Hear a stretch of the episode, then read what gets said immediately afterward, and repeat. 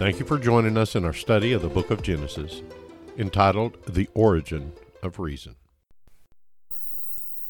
Several things fight against the institution of marriage as we know it. First, marriage is attacked by the rank hedonism of our day. Call it what you want, but many are opting out of the institution of marriage simply because they want to live the playboy lifestyle. They, they don't want to be tied down. Hedonism is the belief that the chief goal of an individual is pleasure, regardless of the long range effect this pleasure may produce. Sex is for fun, and the more fun, the merrier. To be tied down in a marriage relationship quashes this approach to life, though some profess to have what they refer to as an open marriage, where the constraints of monogamy are not regarded at all.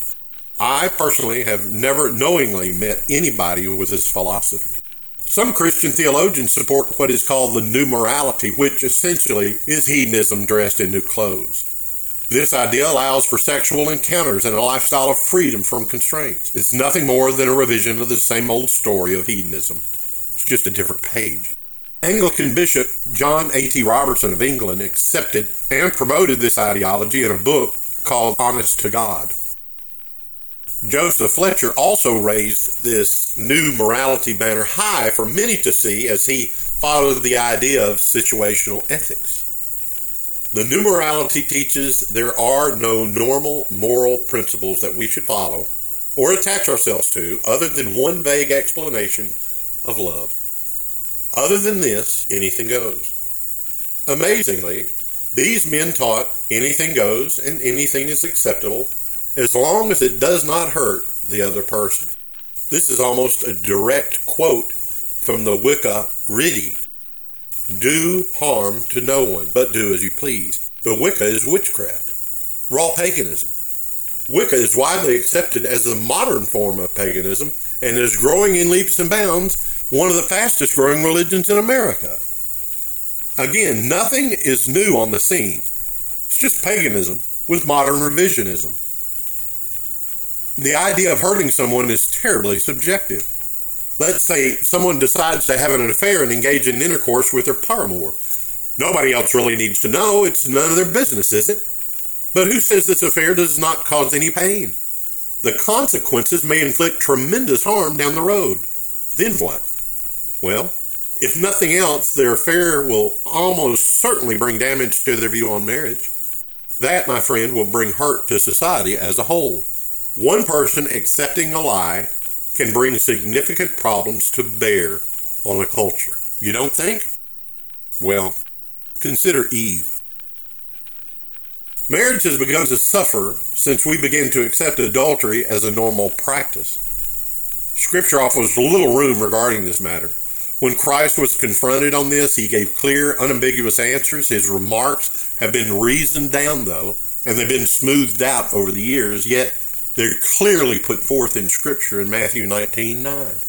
He said, I tell you that anyone who divorces his wife, save for the cause of sexual immorality, and marries another woman, commits adultery.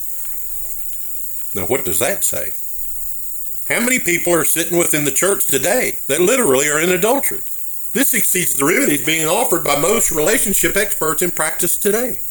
We're being told that we need to end the relationship we're presently in if we're unhappy, or if there's arguments that are going on, or if there's emotional damage taking place.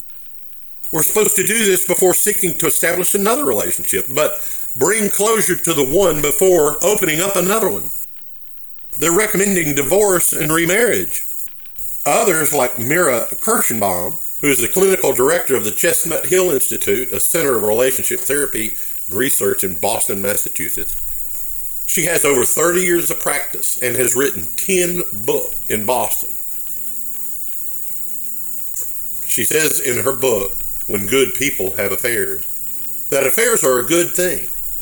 In her opinion, she says, these people are suffering terribly and need to be relieved from their sense of guilt and shame because the emotions of that are paralyzing. In her book, she tells us that sometimes an affair can be the best way for a person who has been unfaithful to get the information and impetus to change. If handled right, she says, affairs can be therapeutic. They can give clarity and they can jolt people from their inertia. You could think of it as a radical but necessary medical procedure. She concludes by saying, if your marriage is in cardiac arrest, an affair could be the defibrillator. Her remedy is an attempt to relieve the anxiety and guilt that accompanies adultery. She's trying to excuse sinful behavior and soothe the minds of the guilty. She's justifying Adam's contention Lord, this lady you gave to me. But let's ask an honest question. If adultery helps a boring marriage, why are there so many divorces that come as the result of a cheating spouse?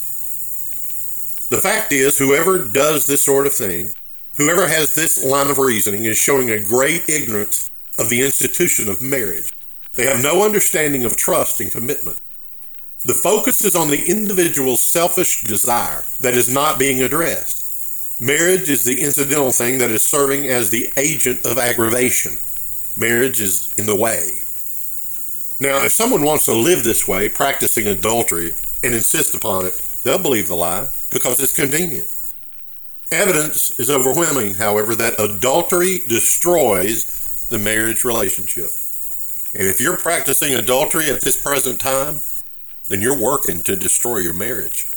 It'll be devastating, both to you and your spouse. And if there's children involved, lifelong regrets will come with that. It destroys trust, and it strikes at the very foundation of the institution. So, the ease of divorce in our day all opens the back door to many, many relationships. If the pressure mounts and the tensions are tight and the finances are hard it just seems to be driving one party in the marriage insane, there's always the back door. Our courts have made it extremely easy. We have no fault divorce now. One other thing to consider is a big attack on marriage where we consider that abortion on demand has done so much to help to destroy the concept of a family. Do you think that this is a stretch, that I'm just stretching things out of proportion? Let me put it like this Abortion on demand steps between the man and his child. It denies him the right to defend the life of his child. By upholding the right to kill the smallest, most defenseless, and newest member of the family, the court makes the state literally a foe of the family. What American society is unaware of is the practice of infanticide. We want to deny that this is even happening, but it's a practice that doctors and mothers engage in during the abortion procedure. Ralph Northam, governor of the state of Virginia, who himself is a pediatric neurologist with Children's Hospital of the King's Daughters located in Norfolk, Virginia, he clearly described this process on national TV. He said, Here's how we do it. When we talk about a third trimester abortion, these are done with the consent of obviously the mother with the consent of the physician, and really more than one physician, by the way. And it's done in cases where there may be severe deformities. There may be a fetus that's non viable. If the mother is in labor, I can tell you exactly what would happen, he continued.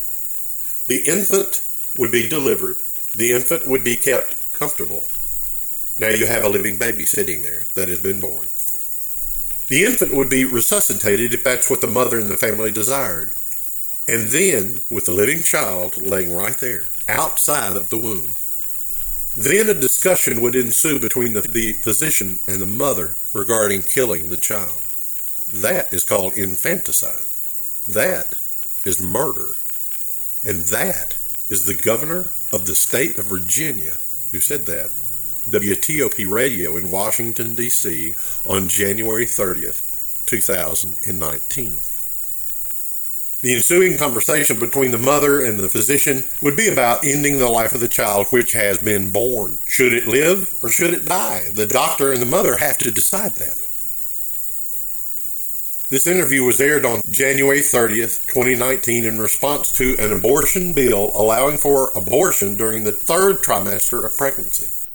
This bill was sponsored by Virginia House Delegate Kathy Tran. The bill HB 2491 was calling for a rollback on restrictions related to abortion. In the conversation on the floor of the Virginia State House, Tran was questioned by a fellow delegate named Todd Gilbert. Todd asked, How late in the third trimester could a physician perform an abortion if he indicated it would impair the mental health of the woman? Tran responded, through the third trimester. The third trimester goes all the way up to 40 weeks. Well, where it's obvious that a woman is about to give birth, Gilbert asked, would that still be a point at which she could request an abortion if she was so certified? She's dilating. Tran said, My bill would allow that. Yes. Jaws dropped throughout the nation. The bill failed to pass. That this was discussed in an open forum among leaders in Virginia is shocking. In that Representative Kathy Tran was steady, serious, unwavering, and sincere was very appalling. Indeed, this caused a national furor, and many voiced indignations. Essentially, there is right now a hard push in this nation for legal infanticide. We shake our heads and we say that will never happen. That'll never happen. Eight states presently have no gestational limits on abortion. New York, Alaska, Colorado, New Hampshire, New Jersey, New Mexico, Oregon, and Vermont, along with Washington, D.C., have all said you can abort that child even up to the point in the day of birth. Yes, we as a nation are quickly voting to legalize infanticide. Who would have ever dreamed this up? And this is not hyperbole in order to bring an awareness to the public. This is a cry to the church, to you who are listening to this. This is a cry for us to wake up. These things indicate our spiritual position as a nation, and it represents the failures we have as a church that we're saying nothing. We're not even praying about this. The first established institution in God's economy is under attack as never before in the history of the world. And the church is arguing over the color of the carpet. Marriage, pregnancy, and childbirth serve to hold the family together. They do. True. That is true. But sexual activity with no intention of marriage helps destroy the institution of marriage. We can say without a doubt marriage is under attack, and these attacks are relentless. The devil is unyielding. He does not stop. He shows no mercy and he takes no prisoners. If you think he has a tender spot somewhere that he'll go easy on you, if he'll help you out, you're deceiving yourself. With the Obergefell and Hodge ruling about same sex marriage, they said that it's unconstitutional to disallow this. The entire institution of marriage, as God presents it in Genesis chapter 2, has been turned on its ear and men are proud of what they've done. They're attempting to throw off any and all restrictions. Adam wanted freedom, but look where his freedom and his desire has brought us. Marriage, as God intends it, may be blurred and confused in today's society, but the Word of God is clear. It hasn't changed. Eve, the first woman, was brought to Adam, the first man. They were given to each other by God for a particular reason man and woman. This is marriage as God intended it. And as we study and understand these things, we start to look into the true depth of reasoning behind the origin of reason.